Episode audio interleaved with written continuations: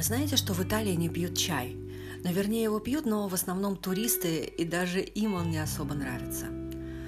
Что же пили итальянцы, когда не было кофе? Вино они пили. Можно я не буду рассказывать вам исторические факты, так как очень часто все это не совпадает. Я просто расскажу то, э, что знаю и что сама пережила. И благодаря регрессиям я вам как раз это и рассказываю. Регрессия – это возможность заглянуть в свои прошлой жизни, но если не страшно, конечно, попробуйте.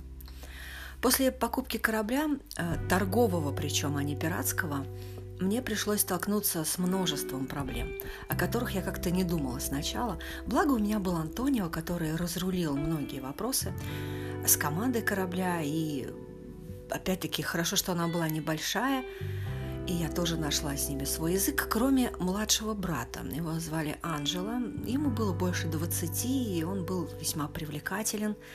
Вечно пропадал в городе, возвращался слегка подвыпившим всегда, и после моего появления на судне он стал туда приводить венецианок, ну, которые промышляли торговлей себя. Но если ей можно здесь быть, почему им нельзя? Так вот он говорил. Я не сразу поняла его предвзятое отношение ко мне. Иногда мне даже э, казалось, и меня посещала такая мысль, зачем я вообще все это затеяла. Но однажды я все-таки не вытерпела и прижала его к стене, объяснив, что корабль теперь мой, если ему что-то не нравится, давай вали отсюда к отцату. Он побежал жаловаться по привычке старшему брату, тот, видно, что-то ему подобъяснил, мальчик вроде успокоился, но зуб на меня все равно он имел. Ну, это очень сильно чувствовалось. Я, если честно, не люблю вот это чувство натянутости в любых отношениях, вот недосказанности, когда люди делают выводы, не имея полной информации о ситуации или о человеке. И я вот чувствовала это напряжение, когда поднималась на борт, чувствовала, как за моей спиной обо мне говорят, ну, не самые хорошие вещи. И э, я вспомнила слова одного старого пиранта на рынке. Он говорил не мне, но я просто уловила, когда мимо проходила. Он сказал, берешь судно, и если не хочешь проблем, меняй команду, набирай новую. Но я почему-то доверяла капитану и все-таки решила с ним поговорить. С Анджело всегда были проблемы, сказал он. Так сложилось, что он рос без матери, мы вынуждены были уехать из Франции, забрав его с собой. Ему изначально не достает материнской любви, и он достаточно предвзято относится к женщинам, хотя они его любят, а может просто пользуются его красотой. Но мы вряд ли сможем делать то, что задумали, если на борту будет человек, которому я не особо доверяю. И я чувствую, как он обсуждает меня с матросами, эти ухмылки в мою сторону. А, они не привыкли, чтобы на судне, наверное, была женщина, я не знаю. А, но придется им привыкнуть. Поговори с ними – я поговорю с Анджело, пусть сегодня вечером придет ко мне. Скажи, что я хочу с ним поговорить. Сказала я Войду. На его лице появилась странная ухмылка. Просто поговорить, ну, если ты мне доверяешь. И я пока тебя не знаю, и ты меня тоже, добавила я. Но мы знаем Антонио и доверяем ему. Ну хорошо, сказал он, я ему передам, но придет он или нет, зависит от него. Да, согласилась я, от того, придет он или нет, многое зависит для него и для всех. Зачем ты его к себе пригласила? Антонио, кстати, тоже не особо понравилась моя идея. А ты ревнуешь? Но я знаю Анджела. А, ты боишься, что я не устаю перед его юностью и красотой? Но это тоже. Я стала потихонечку понимать, почему женщины на корабле считались признаком беды.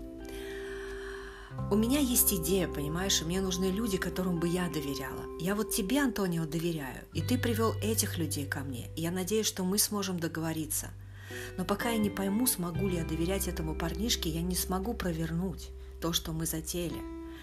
Что задумали, так как здесь нужны очень проверенные люди. А вдруг он захочет меня просто слить, подставить после всего? Он обсуждает с матросами мои части тела, понимаешь? Не совсем догоняй, что корабль теперь мой, а не его. Да, мы можем просто не брать его с собой. Перекантуется на суше. Ха-ха, матросы. Хотя Войд поговорит, конечно, с ними. Я просто решу нанять другую команду.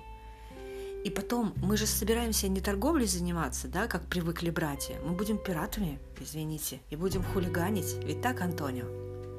Его лицо выражало противоречивые чувства. С одной стороны, возможность больших денег, с другой – непонятная ревность. Конечно, проще, когда твоя женщина сидит дома и готовит карбонара. А, вот в центральной Венеции не очень много зелени, в основном дома и каналы, но у меня был а, маленький полисадничек такой, где росли подсолнухи и черная смородина. Хозяйка дома, Стефания, любила меня как родную внучку, я снимала у них комнату уже долгое-долгое время и помогала ей ухаживать за садником. И вечером в нем особенно уютно. Анжела пришел. Видно, Войт ему сказала что-то такое, что не дало ему шанса отказать. «Ты пьешь кофе вечером?» – спросила я его. Он посмотрел как-то с недоверием. «Я тебя не отравлю, мне это невыгодно».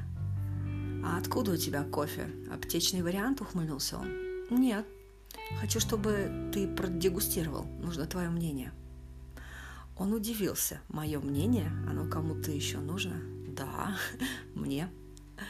Меня все было наготове, на горячем песке, в настоящей прям турке. Попробуй, он как раз нужная температура. Вот если взять воздух вечерней Венеции, смешанный с Адриатикой и еще не испорченный топливом огромных лайнеров, и добавить туда аромат свежесваренного кофе на песке, то можно почувствовать вечность. Анджело попробовал глоток и... «Не торопись, почувствуй», — притормозила его. Ничего не говори, просто почувствуй. Он сидел такой красивый, с выгоревшими волосами, и такой дикий, одинокий, с моей чашкой кофе в руках, и не знала, что ему говорить. Боялся меня как чего-то неизвестного, мне показалось. И я поняла, что все его действия против меня были просто из-за того, что он очень нуждается в женской энергии, которую он не получил, так как не знал свою мать. Это огромная дыра в его душе, такая черная, просто мешала ему понять и почувствовать, что на самом деле его любят, его окружают его братья, у него есть дом. И Вселенная оставила ему этот дом, и все хорошо на самом деле. Я бы пила это каждый вечер. Вот поэтому я и купила ваш корабль. Я хочу провернуть одно дельце, но оно пиратское. Мне нужны люди, которым я смогу доверять. И я хочу доверять тебе, потому что я чувствую, что ты настоящий. Он молчал. Если у нас получится, у тебя будет свобода, дом, деньги. Но для этого ты должен доверять мне, как человеку. А, и несмотря на то, что я женщина. Он ухмыльнулся, но с улыбкой уже. Мне нужна твоя гибкость и способность быстро реагировать на ситуацию. Я поднимаюсь на мачты за секунды. Вот это именно мне и нужно, понимаешь? И ты будешь первый, кому я расскажу, что я затеяла. Ты первый будешь знать подробности. Даже Антонио пока не знает. Ну, потому что он не на нашем корабле. Я как-то, знаете, выделила слово «наше» и увидела, что внутри его души ему это понравилось.